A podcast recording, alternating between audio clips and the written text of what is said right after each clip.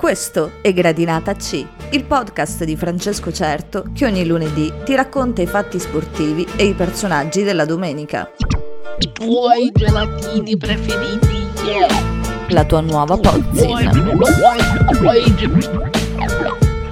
I tuoi gelatini preferiti. Sofferenza. Nel mondo pallonaro è una parola strana perché presuppone che non ci sia stato un dominio trasudante mascolinità in eccesso, misto a umiliazione avversaria. Questa però non è una colpa del calcio, ma di chi preferisce sprecare il suo tempo a tentare di capirlo invece che trovarsi un mestiere più consono alle sue possibilità. Allora, l'Italia che elimina l'Austria ha il grosso difetto di aver sofferto. Parafrasando il prof Sassaroli del magnifico Amici miei di Monicelli, potremmo dire che l'Italia abbia sofferto come un cane per un quarto d'ora. Il Sassaroli era arrivato a tre quarti d'ora per la separazione dalla moglie. L'Italia si ferma prima sotto la pressione sterile austriaca. Un gol annullato per un fuorigioco evidente diventa il campanello d'allarme che l'Italia interpreta male, restando in confusione per appunto un buon quarto d'ora. La vera fatica è nello sviluppo offensivo, troppo fisica e ben messa in campo l'Austria, con la squadra di Mancini che buca i duelli individuali e si perde in ghirigori fastidiosi. Il centrocampo con Barella nervoso e Verratti fumoso non funziona. Lo 0-0 si trascina come logica conseguenza. Gli stessi che pensano che la sofferenza sia un difetto sono quelli che pensano che i cambi siano giocate alla roulette da fare a casaccio. Mancini, che invece ha vinto trofei in sequenza, legge pazientemente la partita e valuta con attenzione come e quando cambiare. Il primo difetto è in mediana, allora Pessina e Locatelli sono gli aggiustamenti necessari. Gli ultimi saranno Belotti e Chiesa, ma quando servivano e non prima. Il prima è fatto di Berardi che prova a giocare contro un avversario troppo più forte di lui come Alaba, ma il suo ritmo da passista serve per stancare gli austriaci e dare a Chiesa la possibilità di spaccare in due le linee. L'Italia non soffre, gioca meno bene, che è ben diverso. Immobile non tiene una palla, tanto che Belotti sarà un fattore positivo facendo solo il minimo indispensabile. All'Italia serve un guizzo, uno di quelli che in tornei del genere non possono mancare. Parte tutto dai piedi di un ispirato Spinazzola, ma la giocata è di Federico Chiesa. L'uomo che in questa nazionale deve incidere, perché lo fa già in una grande squadra come la Juventus, società che per lui ha sganciato 60 milioni di euro. Chiesa fa il fenomeno e con un controllo manda al bar mezza difesa austriaca e scarica il sinistro che vale il vantaggio nei supplementari. Il raddoppio arriva presto, tocca alla faccia pulita di Pessina gioire ancora. Finita? No, perché la sofferenza quando decide di essere protagonista ci mette lo zampino fino all'ultimo. L'Austria accorcia, ma l'Italia regge e stacca il biglietto per Monaco di Baviera e i quarti di finale. Ci arriva avendo imparato a soffrire, dicono quelli bravi, ma le partite non sono tutte uguali e gli avversari ti fanno soffrire in maniera differente. Per questo non si impara proprio nulla, soprattutto in una partita dove il tuo portiere la prima parata deve farla nel secondo tempo supplementare e sul 2-0. La sofferenza, quella vera, è un'altra storia. Forse quella che ci toccherà nei quarti di finale, contro il Belgio.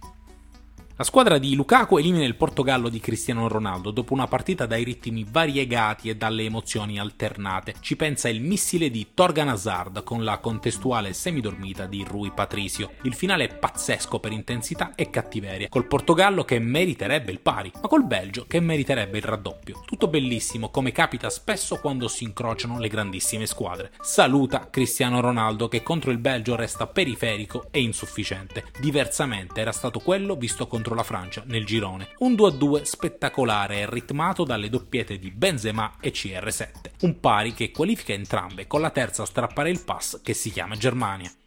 Detto così direbbe poco, ma la squadra di Lev passa solo nel finale con il gol di Goretzka che elimina una clamorosa Ungheria segna ed esulta con un cuore rivolto alla curva rivale, la stessa che per tutta la partita aveva cantato tedesco omosessuale, solo perché il sindaco di Monaco, dove si giocava, voleva illuminare con i colori della bandiera arcobaleno l'Allianz Arena nel mese del Pride, ma anche per far incazzare gli omofobi ungheresi, storie extracampo che torneranno come quelle del Black Lives Matter. I tedeschi passano alla fase eliminazione diretta dove troveranno l'Inghilterra in una gara che ha senso storico ma attende quello tecnico perché gli inglesi non conquistano neanche nell'ultimo turno vincente del girone, quello nel quale piegano la Repubblica Ceca per prendersi il primo posto. Ai cechi però non va malissimo perché la squadra di Schick è un'altra delle qualificate ai quarti di finale. 0-2 all'Olanda agli ottavi, inaspettato nelle previsioni ma arrivato dopo una prova intelligente. La decide un errore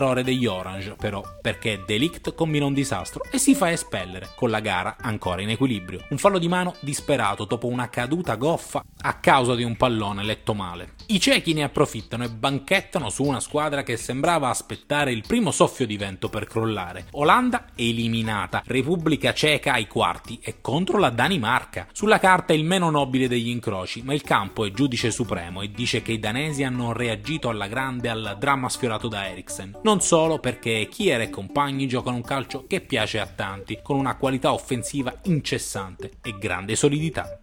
Lunedì è il giorno della Spagna che aspetta la Croazia e della Francia che affronta la Svizzera. Ottavi in serie che termineranno martedì. Il tempo scorre via e ci racconta di un torneo sempre più equilibrato e incerto, perché la Francia resta favorita, ma le partite dovrà vincerle. Vale per tutti, Italia compresa.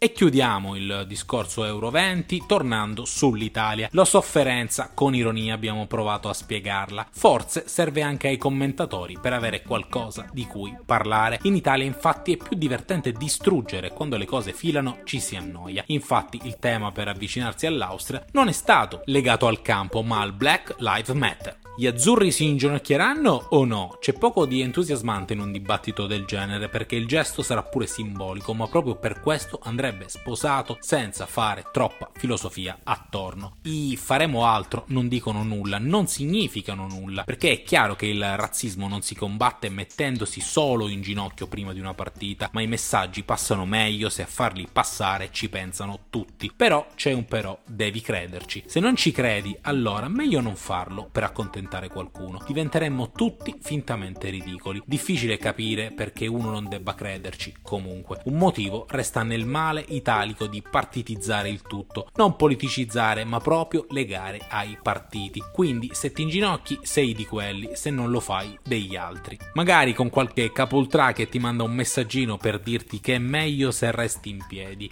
Chissà. I faremo altro sono le parole di Chiellini che prova a spiegare perché non si inginocchieranno, ma quando fai parlare qualcuno deve avere certezza che sia capace. Chiellini non è capace, si incarta nel patetico tentativo di bofonchiare una scusa e dice che combatteranno il nazismo in altri modi.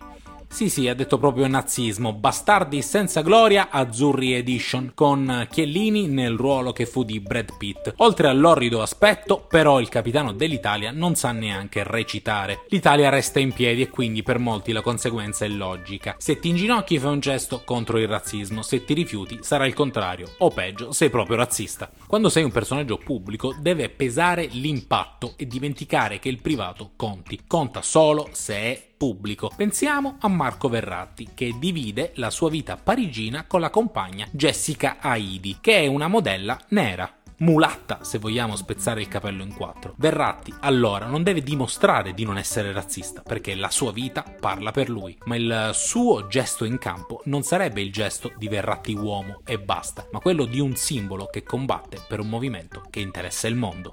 Strano poi che la richiesta di uguali diritti tra uomini possa diventare un tema politico o partitico. Come sempre, allora l'umanità si mostra per quello che è. Cattiva. Oh, c'è pure la Coppa America. In Brasile, però, le fasi a gironi sono poco coinvolgenti e si attende quella eliminazione diretta per alzare il livello. Le favorite restano sempre Brasile e Argentina, con le altre che continuano a faticare maledettamente. La Coppa America è così, da sempre. All'inizio si sonnecchia, poi si accelera e se non stai attento ti perdi un paio di partite che entrano di diritto nella storia del gioco. Noi siamo sul pezzo. A lunedì prossimo, quando conosceremo già il destino dell'Italia e il nome delle squadre che si giocheranno le fasi finali in Europa e Sud America.